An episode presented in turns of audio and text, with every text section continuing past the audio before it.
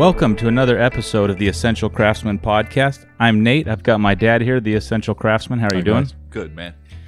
We're doing something new this episode. We have a bunch of questions that have been submitted by listeners. These submissions happen on our website under essentialcraftsman.com/podcast. So if you'd like to send a message, that's how you can do it. Now let's start at the bottom here. And the cool thing about this is you can hear the question directly from the listener. Hey guys, this is Bobby McGinnis from Springfield, Ohio. And recently saw Scott pull out some type of knife or multi-tool on the chalk line for noobs video here recently. And for whatever reason, I happen to be looking a lot into everyday carry knives here recently. And just curious, I'm like, oh, wonder what he's got there. Looks like something there. And I didn't know if you guys wanted to be able to shed more light on that. But anyway, really appreciate everything you guys do and really enjoy your videos. Thank you so much. You want to go or you want me to go? You go first. So, Bob, it depends entirely on what your day-to-day routine is like. When I was in Wyoming, there was a period of time when I was working for an outfitter, guiding elk hunters. I was never that good at it, but I would have carried a longer bladed knife with a lock feature. And so that would be the first part. The blade ought to lock or you're going to cut your fingers. But for me now, I use a Leatherman, and this is a Leatherman Free. I just love it. Got all the capacity I need. It has gotten me out of a jam over and over. I carried Leatherman Wave for a long time, so that's the answer for me. What do you carry? So do you like the Free more than the Wave? I'm sure we'll do this deep dive at some point. But I do. It's a little softer in my hand. When I'm really squeezing on the pliers, it's softer in my hand. It's kind of a one-handed operation, and it feels to me like they've taken this as far as they can take it, but they'll probably pull another rabbit out of the hat, eventually. For sure.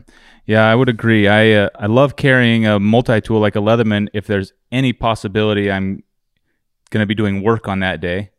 A lot of times my day-to-day is more at a computer or running errands or something, in which case I just carry a pocket knife, and 95% of the time that's all I need on 80% of my days. So it's more elegant to me, and I enjoy carrying it more. And if I ever stumbled into a grizzly bear, that's what I'd want to have. So that's really what I'm worried about. Hey, this is Patrick from Anchorage, Alaska, and question for Scott. My question is, Scott, I just wondered, it seems like you're an expert on the job site. Have you ever lost your temper with some workers on the job site, maybe some apprentices? Does that happen a lot? Do you have a lot of people on the job site with short fuses?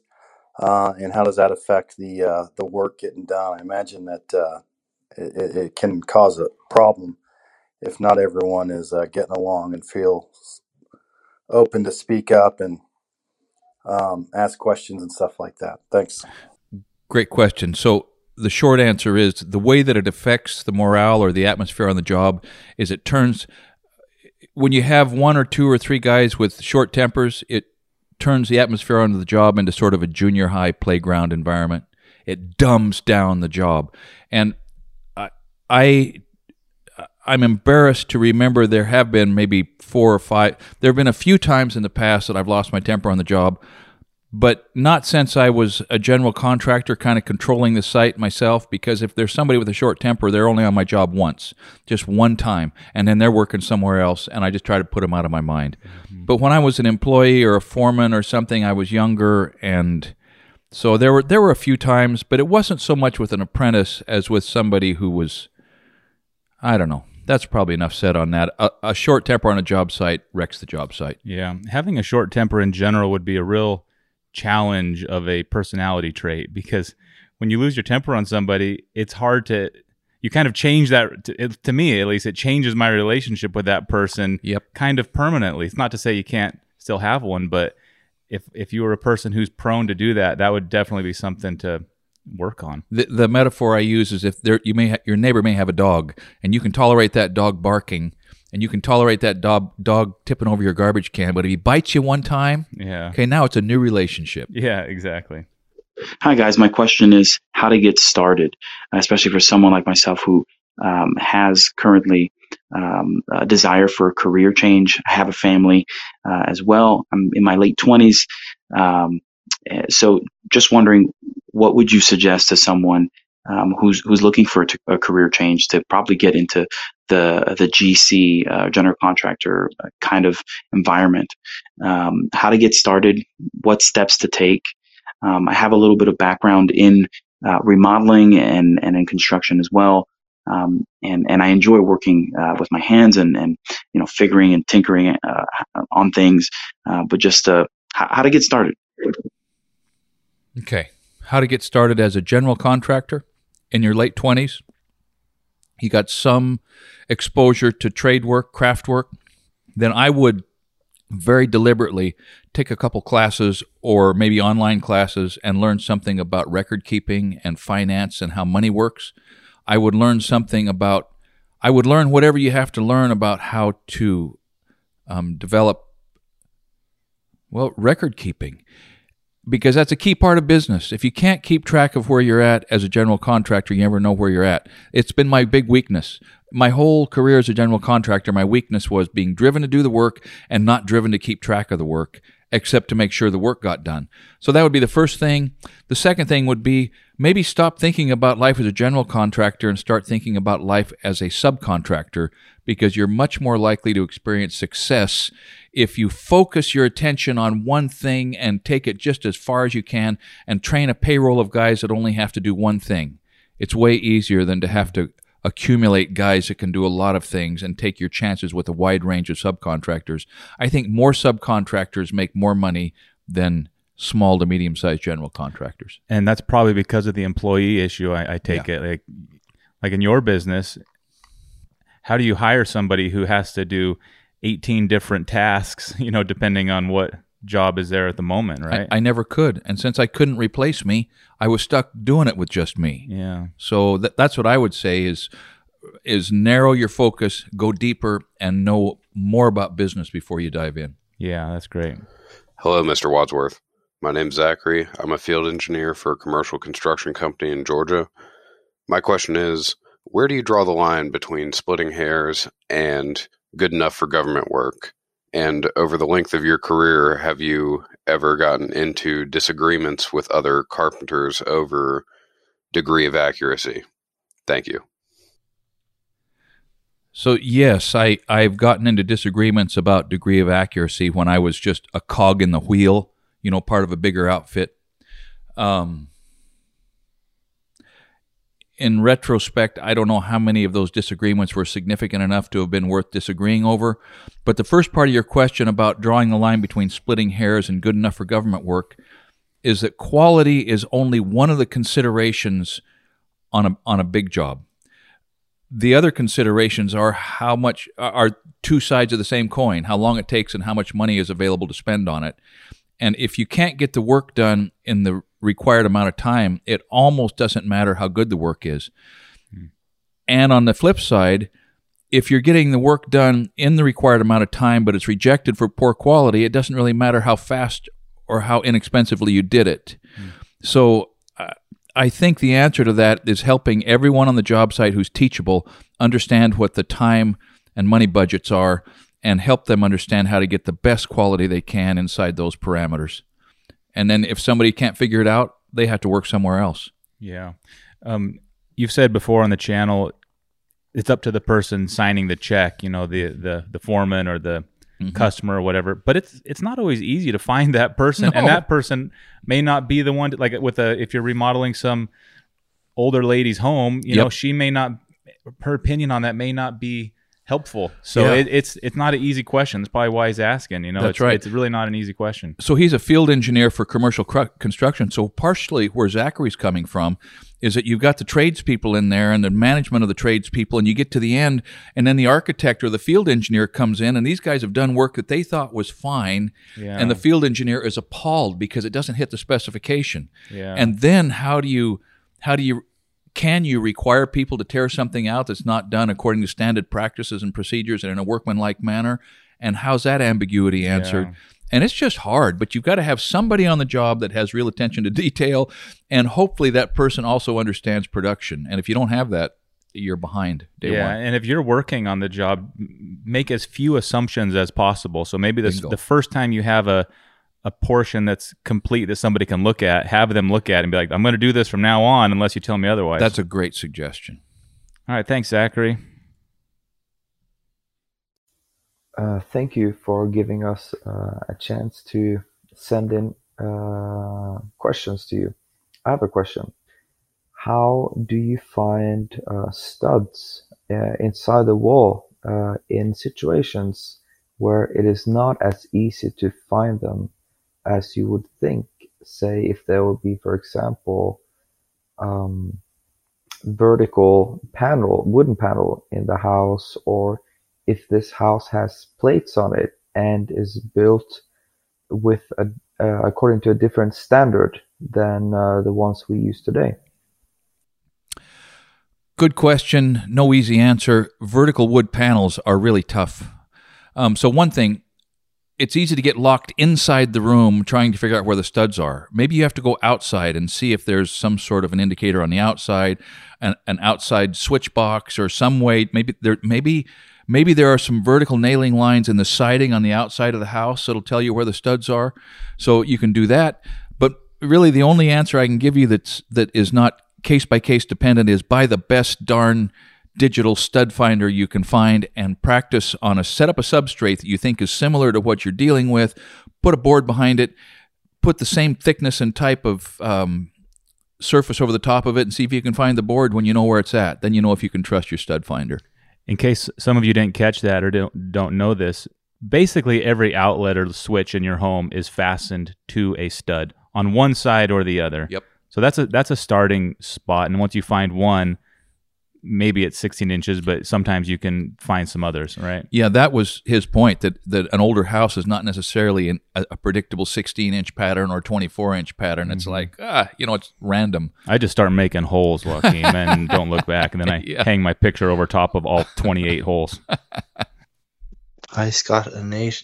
Just wondering where or what is the meaning of the name 16-penny nail or 8-penny nail? Thanks. So the short answer is, I'm not clear enough on the historical details on that to answer that coherently, but I'm going to get familiar with it. And how about this? A 16-penny nail is about 3 1/4 inches long, sometimes 3 1/2, and an 8-penny is around 2 1/4 inches long. But I'll get back with you on the historical evolution about how many per penny or how many per hundredweight, and I don't know, but we'll get back with you. It had to be related to cost and weight. Yeah. To some extent. We got to figure that out. All right. Yeah. How you doing over there, Essential Craftsman? My name is Anthony Avila. I live in Yucaipa, California, and I need you to come down with your team and enclose a 48 square foot porch. I need to close that in, make it a little mud room. Anthony, there's nothing I would enjoy more than coming down to Yucaipa, California, and meeting you and enclosing a 48-square-foot porch, but Nate would shoot me. I mean, he keeps me on that spec house. There's no slack. There's no let-up, and so, sorry, man. I can't help you, but I would love to. Hey, guys, really appreciate all the great content. The video series is awesome. Podcast is great. Learning a lot of valuable information.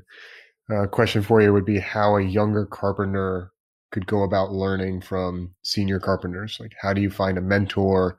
What do you suggest? Who do you look for? How do you grow your network in terms of learning more complicated projects or learning the finer intricacies of the trade and learning how to be better at the skill set? I appreciate the help, guys. Have a good one. So that's a great question. And I guess the answer is probably the same way you kill a trophy bull elk. You hunt. A lot. You hunt, you get ready, you practice your marksmanship, you make sure you understand where the elk are liable to be. So what I mean by that is you find some place where carpenters hang out, usually a lumberyard, a full-service lumberyard, not a big box store. You talk to the person who's worked there the longest and say, who should I be talking to? You identify who those people are, and then you practice some intelligent questions, because the only way they're going to invest in you is if you ask them a question that will somehow label you as somebody that they're interested in investing in. So think about your questions. Don't waste their time. Ask them something that's going to cause them to think, and cause them to think more appreciatively, perhaps, of you. Yeah, best case scenario would be work for somebody who you could learn a lot from, because then you're going to be around them more often. Yep. That would be ideal. That's not always the case, but and so that would be the first thing I should have said, but you use the idea of finding the person before you go to work for them if you can. Yeah. 'Cause once you got a job, you're stuck, right? And you can invest a lot of your formative years with somebody who's not going to, either doesn't know anything or won't tell you anything. So you got to do some research on who you want to work for before you jump on board with them. Finding a mentor is kind of a, we should talk more about that and maybe just think more about it. But I mean, in a perfect world, we would all have a mentor, you know, assigned to us, but everybody's not entitled to a mentor. You're lucky if you find one. I know maybe you've mentioned, and certainly the way I've approached it is learning as much as you can from everybody. Mm-hmm.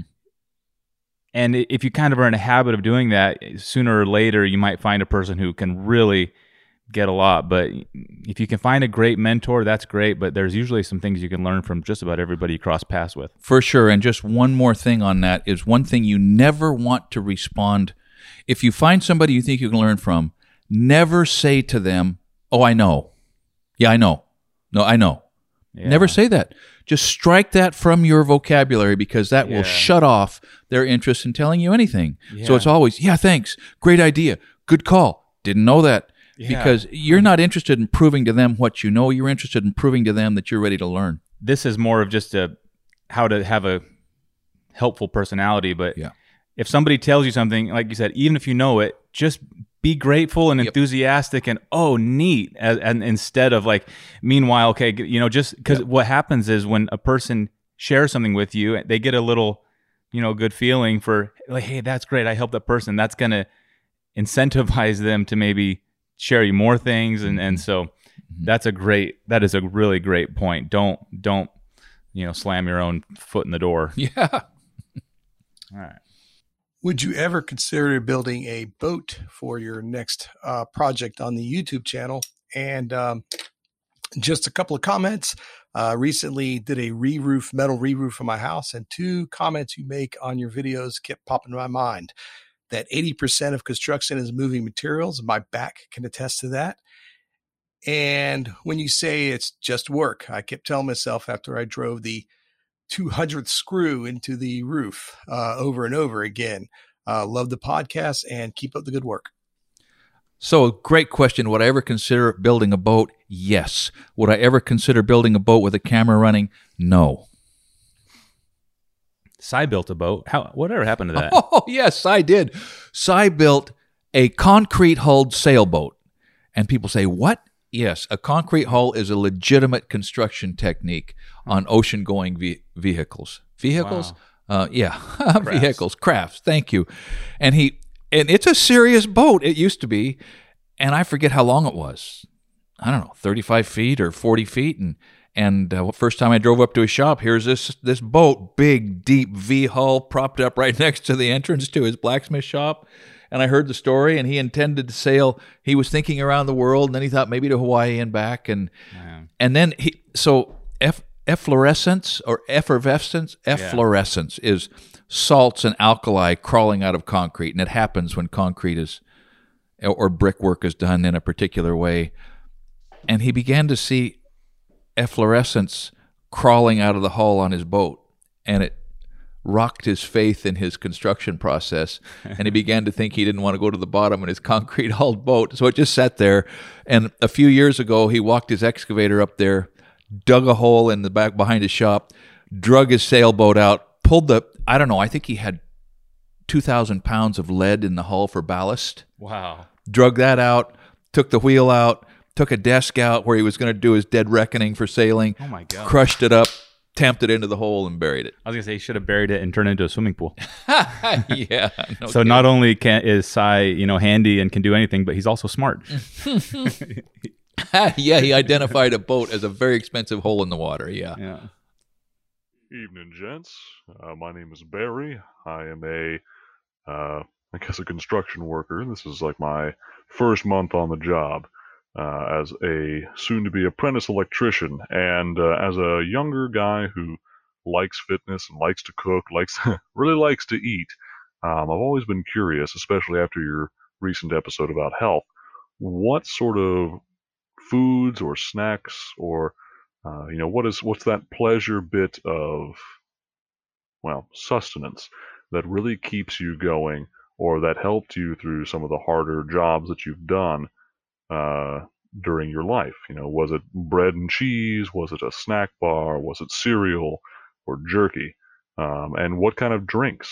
I'd love to know more about it to get some better ideas to help me through my first few years in construction. We are terrible at this. We are not the people to ask, but go ahead. Yeah, Nate's right. Barry, I know nothing. I know this. For the first 20 years I worked construction, my wife made a lunch for me every single day, and I was very appreciative. Now, there's nothing, anyhow, a lunch that sits in the truck in Las Vegas in the summer gets to be hard to eat, but but lunches are great, right? But I don't know. Sometimes when I'm having a fit of culinary responsibility, I will eat a package of almonds for lunch. But for a lot of the time, when I first moved back to Oregon, I've got to tell you about Umpqua Dairy. So we have a local dairy here, and it is... It goes to the World Dairymen's Competition and wins world's best at a lot of things, they say, and their Umpqua Dairy Dutch-style chocolate milk is the best on the planet. I will throw down it's the best on the planet, and I used to drink a quart for lunch. Bam. I could drink that in 15 seconds. I've got 2 pounds of sustenance in my belly. It tasted delicious. It gives me energy. It burns off. And I don't do that anymore. It just made me too fat. But now you drink a pint. Now I drink a pint occasionally, okay? But Barry, anything I tell you about this is worthless. So thanks for the question, but you're going to have to figure that out, man. Bananas are really good. They come in their own case, like some comedian said. And sometimes I'll leave the house if we have fresh ones with like 3 or 4 just because you don't have to feel guilty about eating a lot of bananas, and it's true. there's a lot of mass there. But man, it's really tough. I mean, construction workers eat fast food notoriously because it's fast and it's, relatively fresh, fresher than it may have been if you made a sandwich. Who has time to even make a sandwich? If you're lucky to have someone help you make a sandwich. Yeah. Like I said, we're really terrible at this. We're terrible. Nuts, sunflower seeds, bananas, and fruit if you can carry fruit. Fruit is great, actually, because I guess oranges and apples are all pretty durable on a truck seat also. They are. Yeah. But I don't know. It's still tough. We struggle with this. So I'll say this. During the periods of time that I eat a lot of almonds, my next health checkup seems to result in lower blood pressure. Yeah. I don't know if that's because of the almonds or because I've lost a little weight, but Barry, I don't know. The main thing is, for me, it was always a function of time. Yeah, bulk food stores are a good place where you can buy like almonds or nuts, or what I've bought recently is wasabi peas, which are also relatively not bad for you compared to the alternative. But anyways, bulk food places where you can buy those things not pre-packaged is a lot less expensive. That's the downside of nuts and jerky. I mean, I would eat jerky every meal, every day, but who could afford that? That's right. But if you can, All right, thanks, Barry. Great voice, by the way. Very dramatic. That's just beautiful voice. I hope you sing in a choir somewhere, man. You've got a bass voice to die for. Where are the connections and how you can connect the trades of blacksmithing and other crafts such as carpentry and woodworking, and how do you connect those all? Make basically one uniformal craft. Octavius Beanie. Okay, Octavius Beanie, I think you're looking for the grand unifying theory of craftsmanship, and it has not been discovered yet. But usually it's easier to get into some kind of woodworking, at sort of an entry level. Carpentry's fairly easy to get into at an entry level. I mean, we can all build a birdhouse, and then we can all move forward until we build a table, and it's all the same. If you're learning to work with your hands and you're learning to appreciate tools, once you start anywhere, your interest is going to take you where you want to go. So the connection is you're making things, you're visualizing things, you're doing work, you're getting cuts and scrapes and burns. It's all the same. It's all great. Yeah. And I don't know if this was a part of your question, but there's not actually a big overlap between blacksmithing and woodworking in terms of career. In other words, don't expect to pick up blacksmithing and, combine it with jewelry box making and create some awesome income for you and your family. There's not a lot of overlap there. Blacksmithing is primarily hobby and, you know, personal satisfaction. Yep. The bonus is there are places like maybe in structures, you've made a lot of structural ironwork. Mm-hmm. That maybe is a place where there is some commercial overlap, but it's a kind of a small zone. Yeah, Nate, thanks for that moment of clarity. Octavius, if that's what you're asking, the connection between blacksmithing, carpentry, and woodworking is get some kind of an education, learn to do something you can be well paid for, and then pick up any of these sorts of things that interest you to do for satisfaction and enjoyment. Mm-hmm. Yeah, that's great. Cy's done well with that, not to bring him up every question, but in his house and in general, you know, and you have as well, but the blacksmith work can connect big pieces of lumber together, even in tables and furniture. It almost kind of creates connections that then can feature the wood in new and different ways. So, all right, thanks, Octavius. Next question is from Duke. Hello, Essential Craftsman. I love what you're doing with your channel and with your podcast. I do have a suggestion, though, when encouraging these young men to join the trades and to get doing things and building things. I think we should take a second and teach these young gentlemen how to use a first aid kit, or to even have a first aid kit. And if they have a first aid kit, what to do. Basic first aid. You know, everybody gets an owie and a boo-boo. Someone gets wild with a grinder. Someone gets wild with a hammer. What to do, medical fixes. You can do a preface of you're not a doctor, but this is what you've done on job sites before, your experience, country remedies, something like that, just for content. It's a quick tabletop. You get to sit down and point at stuff. Just a suggestion. Love your channel. Thank you for everything you do. Idea. God bless you and yours. Yeah, great idea. I don't know how we've never done that. Why have we not done that? One of the reasons is because it's not my strong suit at all. It'd be more your strong suit with your scouting background, right? Yeah, but the basics, I think a lot of that you have to be taught when you have a big cut, you know, direct pressure and tourniquets and elevating feet and keeping somebody warm if they're in shock. And I don't know. There are some very basics that... If they fall, don't move them. Till you, yeah, exactly. If you suspect a neck injury... Isolate that. So that maybe we brush up on it, but that's a great, and even if we aren't fresh, we should get fresh or bring somebody in. Yeah. Yeah.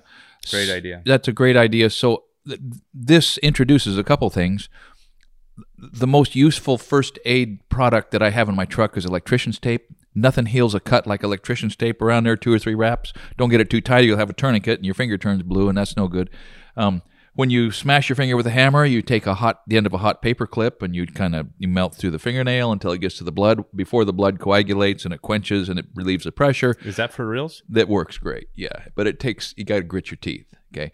What the heck? And it's got to be, like that little black fingernail right there wasn't enough blood in it. It's got to be a real smash.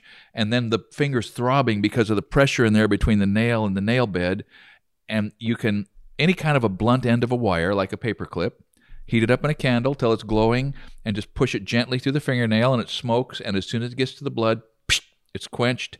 And that hole, it's not like drilling a hole that plugs up. Huh. It's just, got this nice round hole and it feels so much better. I don't know if this is sanctioned or not. We're going to qualify this, but it's possible. And it works. It's certainly, I get the concept of relieving pressure, but geez, just burning right through your fingernail. It works great. Wow.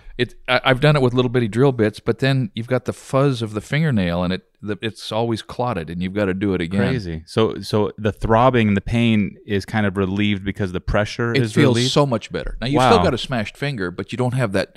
You don't feel every heartbeat, you know? Wow. So it works. It works better.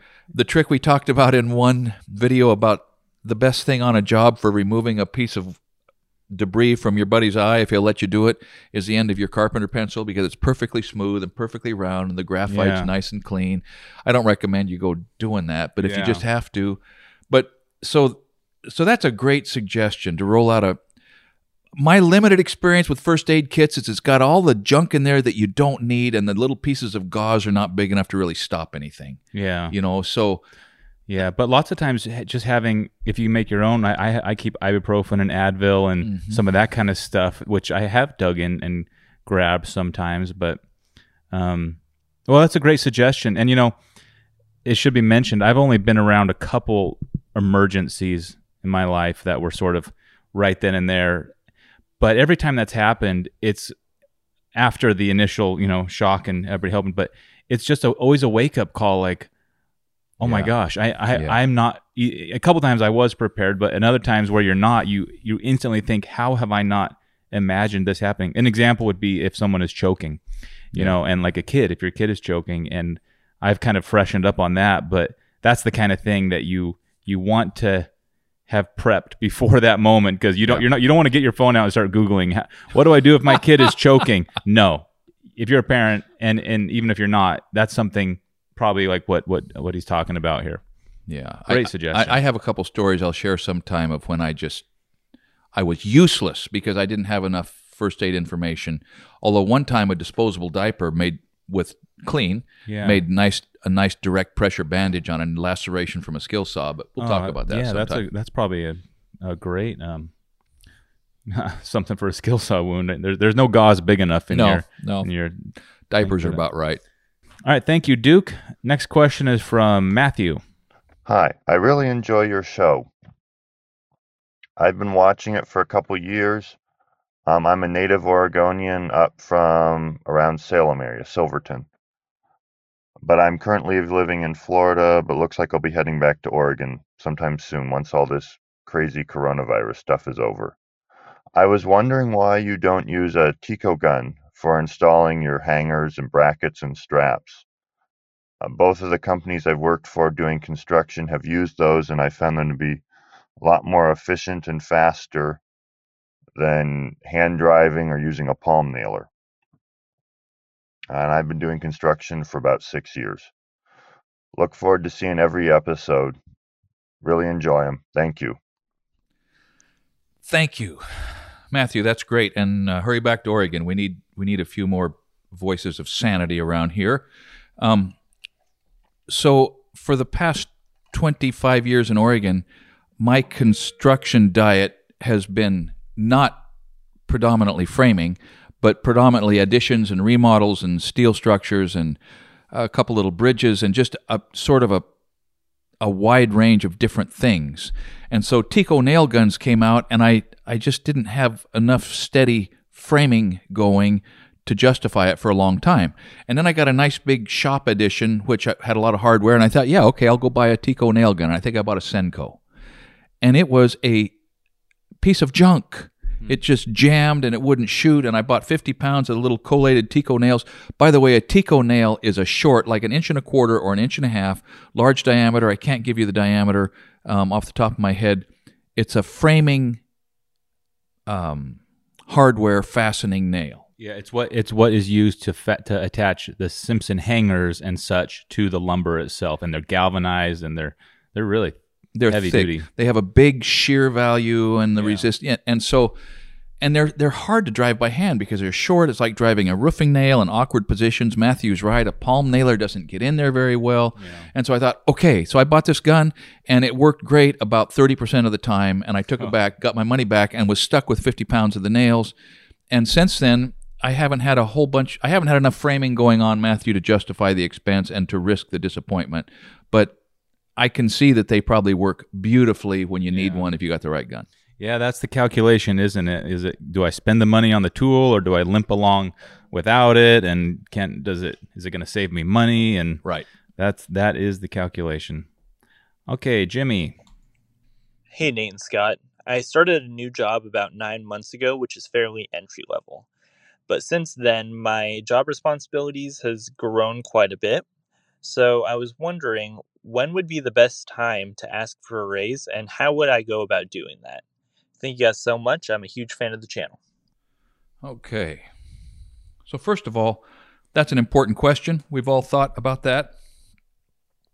Because the thing about working for somebody, the life of a working person, especially a blue-collar person, is that you're trading your life for money. You're trading your time for money, and we have a responsibility to ourselves and to our families to trade it as dearly as we can. If you're leaving money on the table every hour, you're not going to live long enough to catch up on what you left behind, right? So you have to keep that as high as you can keep it. But you can't just make that calculation based on how much per hour. You got to think about how much per year, because sometimes a job which is less per hour is more hours per month and more days per year. And so year over year, sometimes fewer dollars per hour can translate to a better standard of living depending on your employer. So that's one thing. Mm-hmm.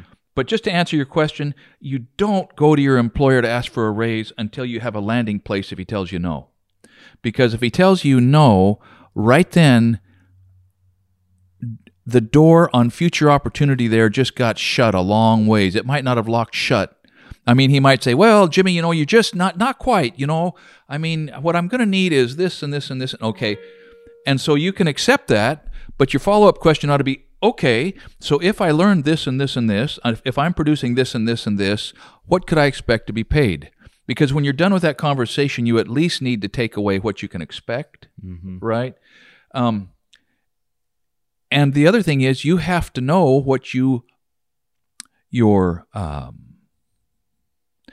best possible reasonable expectation, and you have to know what you would settle for.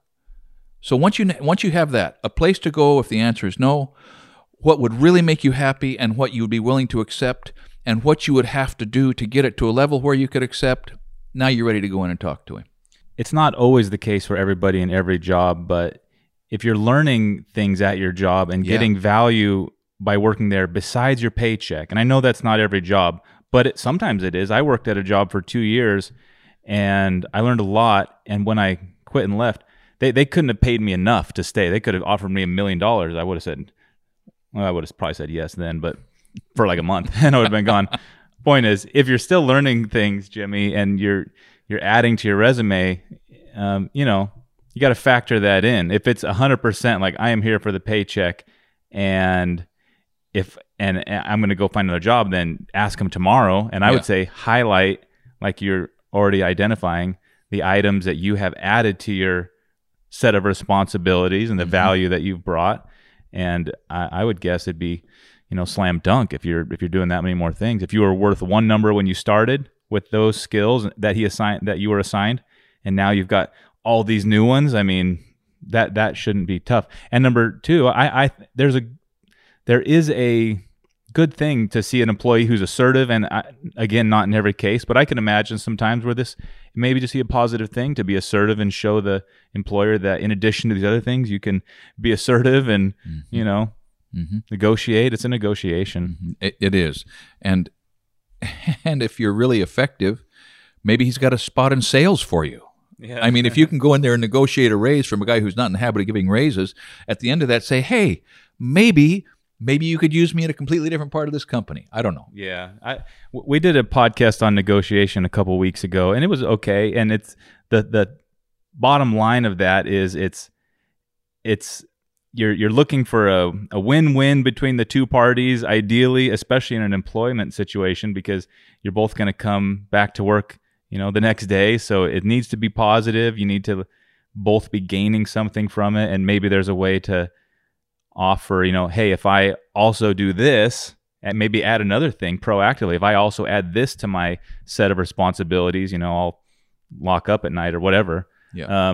I think my paycheck would be worth about this amount. That's pretty fair. What do you think? You know, maybe you can offer a little more that way. There's a lot of strength in that. But stay away from ultimatums unless you've got a way to land on your feet next Monday. yeah, exactly.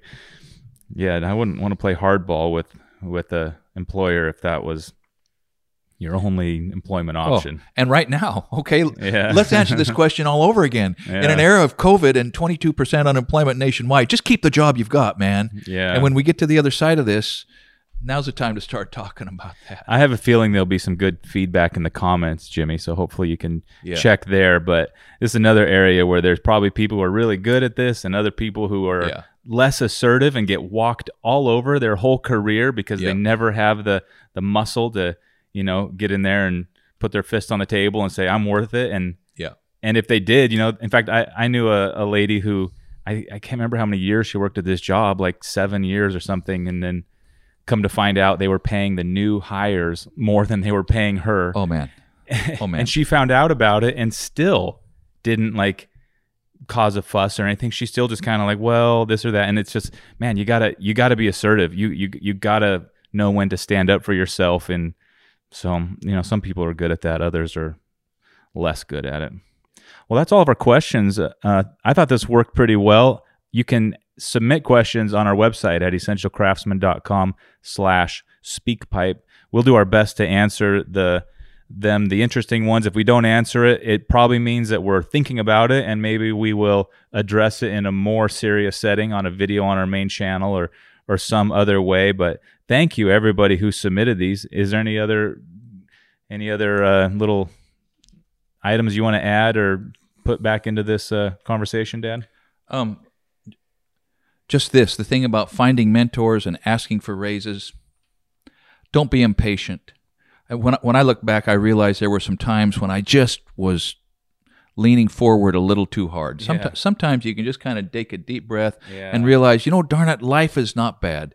Yeah. Because one of the little cliches that I learned a long time is that life is what happens while you're making other plans.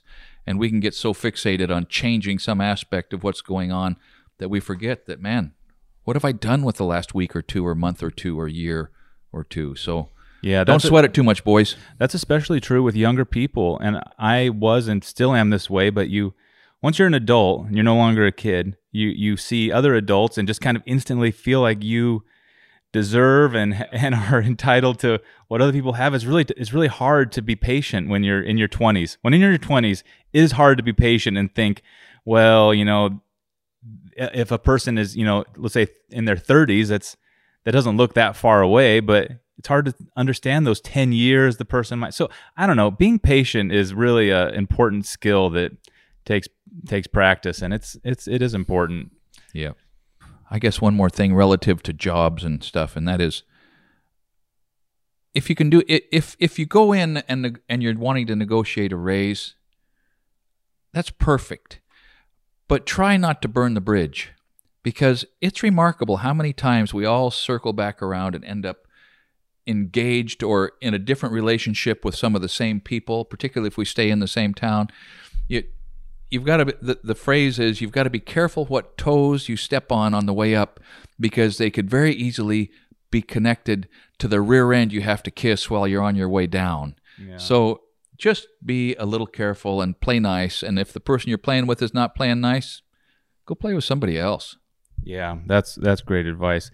And again, I'll mention it one more time, even though it's redundant. If you're learning new things at your job, there's payment, or I don't know what you call that. Compensation. Yeah, there's compensation that you can be getting that's not monetary, that is so valuable. We've all known people who've done internships or taken jobs for free because they want to learn and see something. And so if it's the type of thing where you are learning a lot and you're around people who are, you know, help improving your skill set, don't discount that. There's a lot of jobs that you can work where you're not learning anything, and which maybe you'd be making more money, but it's tough to say if that's a good trade. That's great. So, all right, well, we'll sign off there. Thanks for checking. Thanks for listening to our podcast, everybody. We truly appreciate it, and we will catch you next time.